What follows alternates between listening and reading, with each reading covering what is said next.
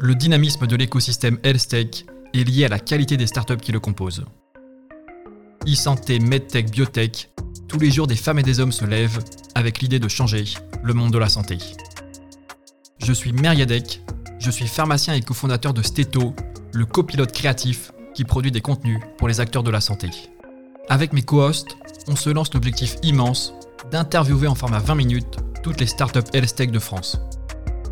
Je partagerai donc le micro avec Yanniv, pharmacien et fondateur de Growth Factor, de Fouad, anesthésiste passionné de simulation médicale et de e-santé, ainsi que Mario, pharmacien et fondateur de DigiCare. Sortez les combis et plongeons Beyond Health. Salut Jérémy et bonjour à tous qui nous écoutez. On est aujourd'hui avec la société EANCA dans le sud de la France, comme vous l'entendrez grâce à nos magnifiques accents. Et on va commencer euh, directement cette interview euh, avec une question simple. Euh, Jérémy, est-ce que tu peux te présenter, s'il te plaît? Alors, Jérémy Muraté, du coup, je suis le fondateur de Anka. moi, j'ai un profil un petit, peu, atypique, on va dire, pour monter un projet en e-santé. je suis ancien avocat d'affaires et donc j'ai plutôt une vision patient, moi, sur, le, sur Anka et la solution que nous développons. Très bien. Euh, alors, euh, il va falloir que tu nous expliques euh, le lien entre ta fonction d'avocat et ce projet qui, de ce que j'ai compris, n'a rien à voir avec le monde du barreau. Alors oui, effectivement, moi, ça n'a aucun rapport avec l'avocature. pourquoi, comment je suis, je suis arrivé là? Ça part d'une expérience personnelle. Donc ben, j'ai vécu une, une, épreuve difficile, on va dire, j'avais besoin d'accompagnement psychologique. Et donc à ce moment-là, ben, j'ai cherché un psychologue et j'ai eu énormément de difficultés à trouver quelqu'un qui me, correspondait, qui pouvait m'accompagner. Euh, j'ai fait quatre psys quand même, hein, et j'ai trouvé euh, qu'au bout d'un an et demi, euh, après l'événement qui, avait entraîné ma recherche d'accompagnement. Et, et, je me suis dit, mais est-ce qu'il y a d'autres personnes qui se retrouvent dans cette situation, dans qui vivent ce parcours du combattant, pour trouver un, psychologue? Et effectivement, bon, il y a énormément de personnes qui sont dans cette situation-là. Donc, trois personnes sur quatre euh, cherchent longtemps, font plusieurs psychologues avant d'en trouver un. Et c'est là aussi que je me suis dit, il y avait peut-être quelque chose à changer.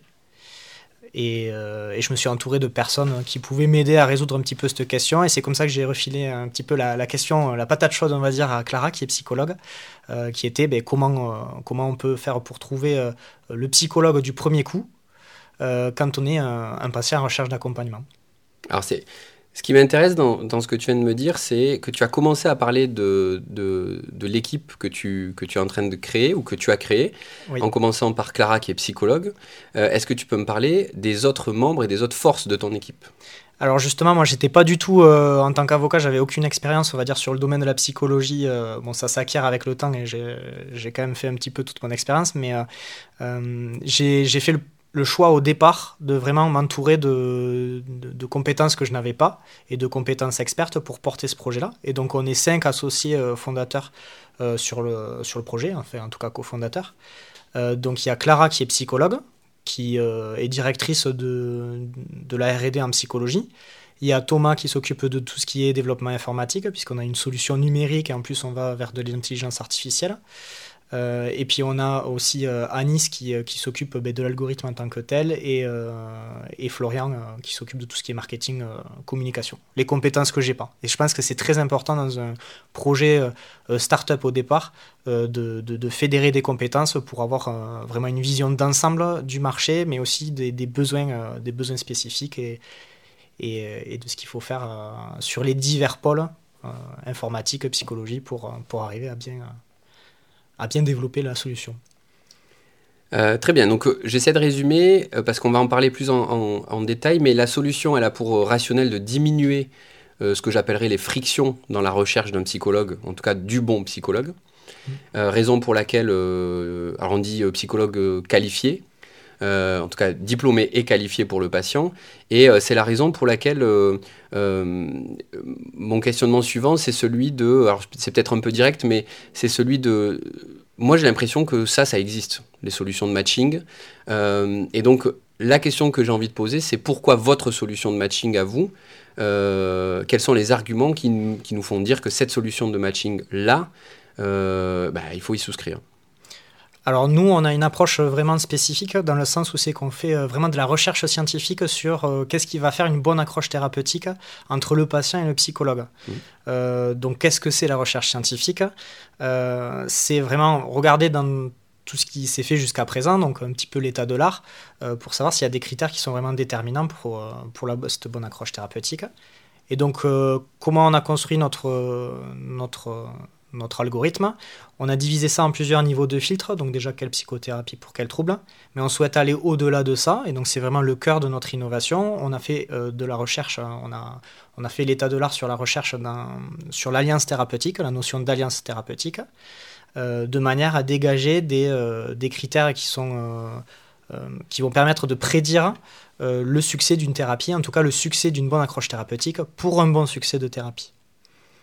Et donc c'est vraiment ça qui nous différencie, c'est-à-dire qu'on a une approche scientifique, mais on a aussi structuré en interne un pôle de RD, avec un pôle euh, psychologie euh, et un pôle développement informatique, pour arriver à faire implémenter en fait euh, la recherche en psychologie en, un véritable outil qui soit utilisable par le patient ou le professionnel de santé prescripteur. et au-delà du du pôle de R&D interne qu'on a, euh, qu'on a structuré. On s'est aussi entouré de partenaires et d'associés euh, qui sont euh, investisseurs dans la société, qui sont spécialisés ben, en santé, donc des médecins généralistes, des médecins psychiatres, des psychologues, aussi des infirmiers, pour vraiment nous aider à, à co-construire ces fonctionnalités-là et qu'elles soient vraiment plus proches des attentes terrain et des besoins terrain. Et aussi, ben, on a un comité scientifique et éthique qui vient nous appuyer sur les questions de, recherche qu'on peut avoir, de manière à garantir ben, qu'on aille sur le bon chemin, euh, que ce soit sur le plan de, la question scientifique en tant que telle, mais aussi sur, l'éthique qu'on peut, euh, qu'on peut garantir en fait, aux patients qui, qui vient sur la plateforme. Euh, et l'objectif, c'est toujours de, de développer une solution qui soit qualitative et qui soit pas que basée sur la recherche, mais aussi qui bénéficie de, de retours terrain. Alors ça, c'était une, des questions que j'avais sur le... Vous avez des relations assez privilégiées avec... Euh, il y a deux entités là qui me viennent quand je regarde votre projet. Euh, la première, c'est les personnes qui travaillent avec vous, donc les psychologues de terrain, cliniciens qui font partie de votre cohorte. Et de l'autre côté, vous avez aussi des patients qui utilisent votre solution, et notamment une communauté assez importante au final, qui vous porte aussi des fois, parce qu'il me semble que euh, vous avez déjà gagné des prix grâce à votre communauté. Et euh, ma question, c'est comment vous arbitrez, comment vous travaillez euh, à la fois avec les professionnels d'un côté et cette communauté, comment vous, comment vous arbitrez tout ça, comment vous gérez tout ça? Alors effectivement, on a gagné un trophée, déjà parlons-en, tant qu'on voir ça. On a gagné le trophée patient qui, est, qui est parrainé par la mutuelle Prévi France à l'occasion de l'université e-santé, qui se passe à Castres-Mazamet. donc on est, très content de ça parce qu'on a une communauté qui est vraiment derrière nous et qui nous, qui nous porte. Euh, on a effectivement des. Euh, alors, on a un ensemble de partenaires, je dirais. Donc on a les psychologues, on commence à en avoir quand même un certain nombre sur la plateforme euh, qui, nous soutiennent et qui nous font des, retours aussi sur la solution et qui nous apportent aussi la donnée pour pouvoir bien orienter parce qu'on référence les profils en prenant en compte ben, les, les, spécialités mais aussi les, les profils, la manière d'être en fait cabinet, la manière euh, d'être avec le patient dans le cadre thérapeutique. Mhm. Euh, et aussi, on a des partenaires, donc on a des patients qui nous font des retours, donc on a fait un certain nombre de demandes d'orientation qui nous permettent également d'améliorer la solution.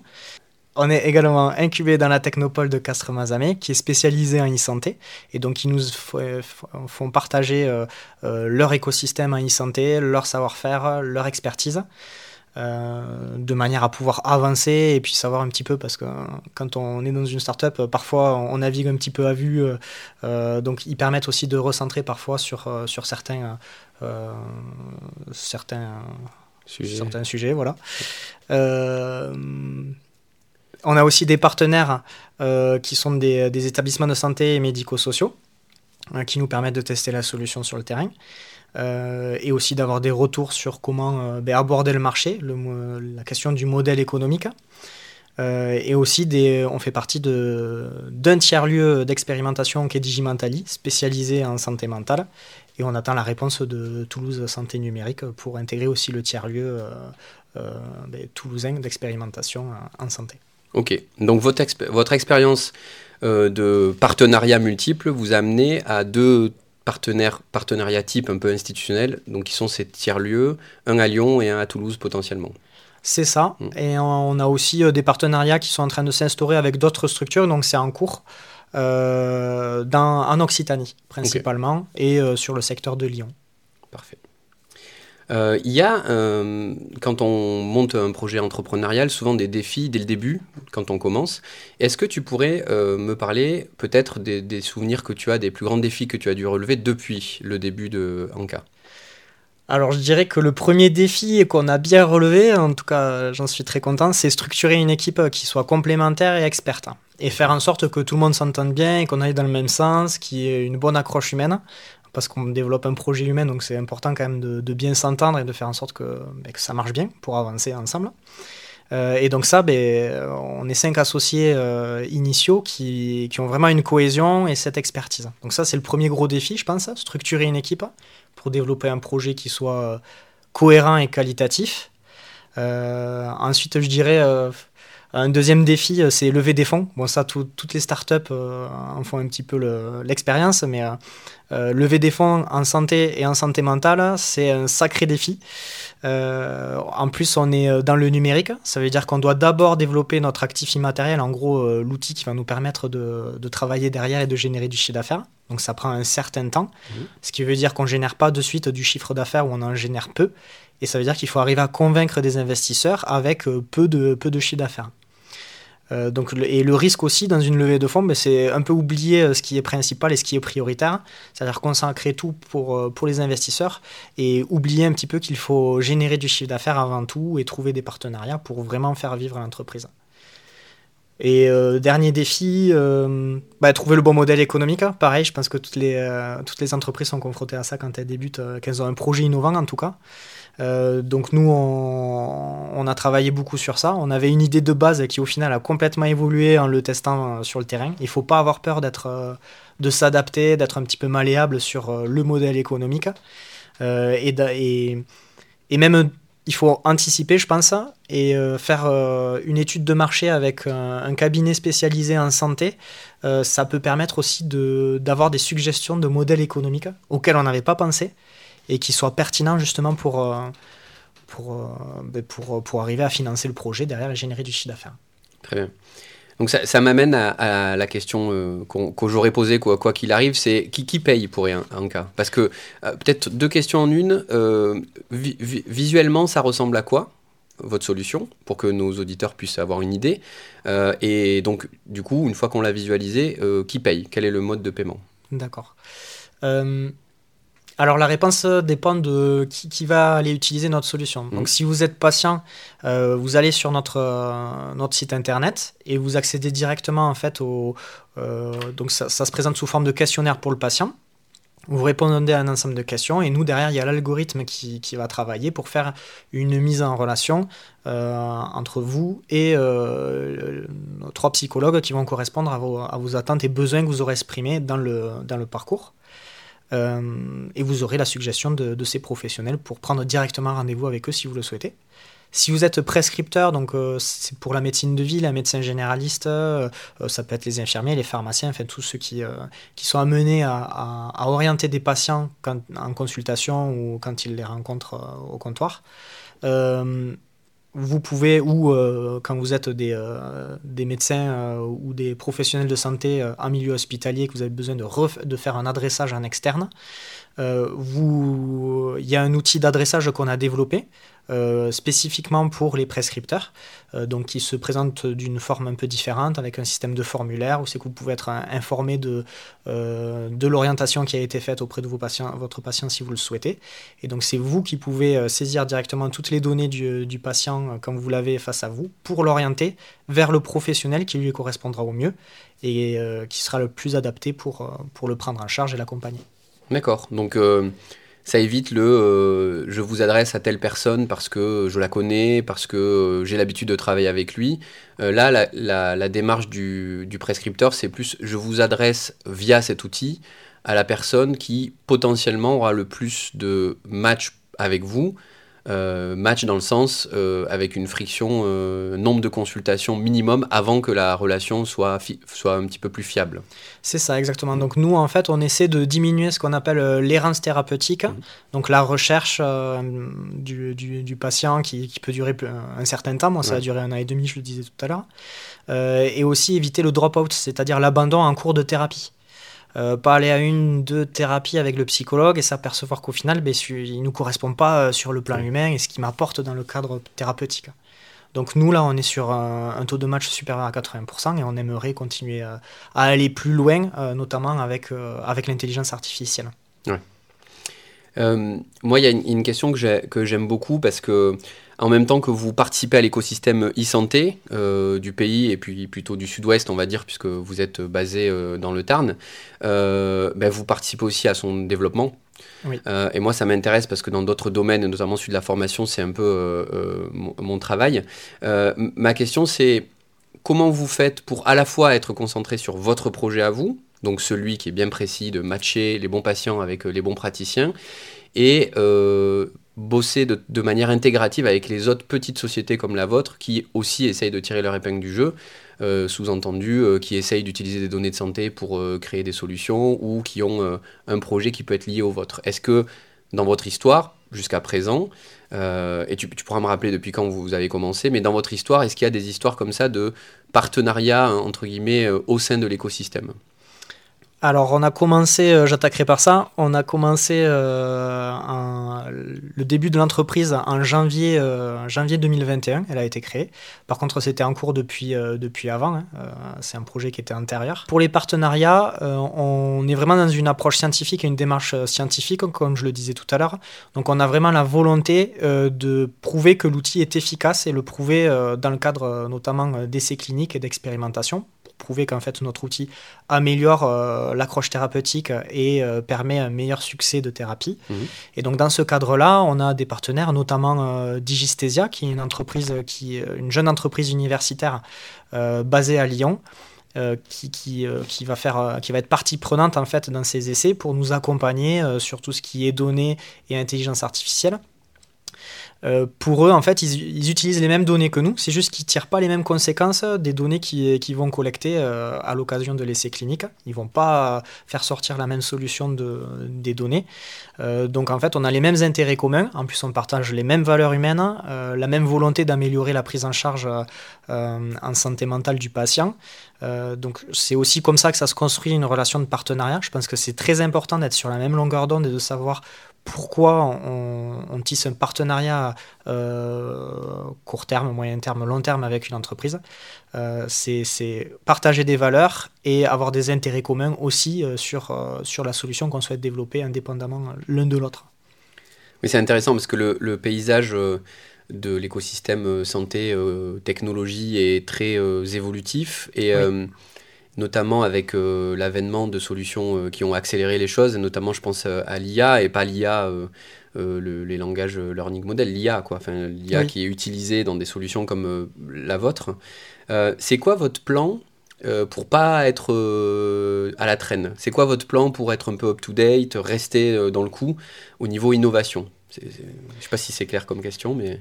Oui, il y, a deux, il y a deux réponses. Il y a ce qu'on fait de manière générale, donc c'est euh, faire de la veille sur euh, ben, tout ce qui est recherche en psychologie, si ça a mené à évoluer hein, sur nos différents niveaux de filtre. Aussi, nous, euh, faire de la remontée d'informations par nos utilisateurs pour améliorer toujours le service, hein, être toujours dans cette, logique-là. Il y a sur une entreprise numérique, ben, il y a de la veille technologique.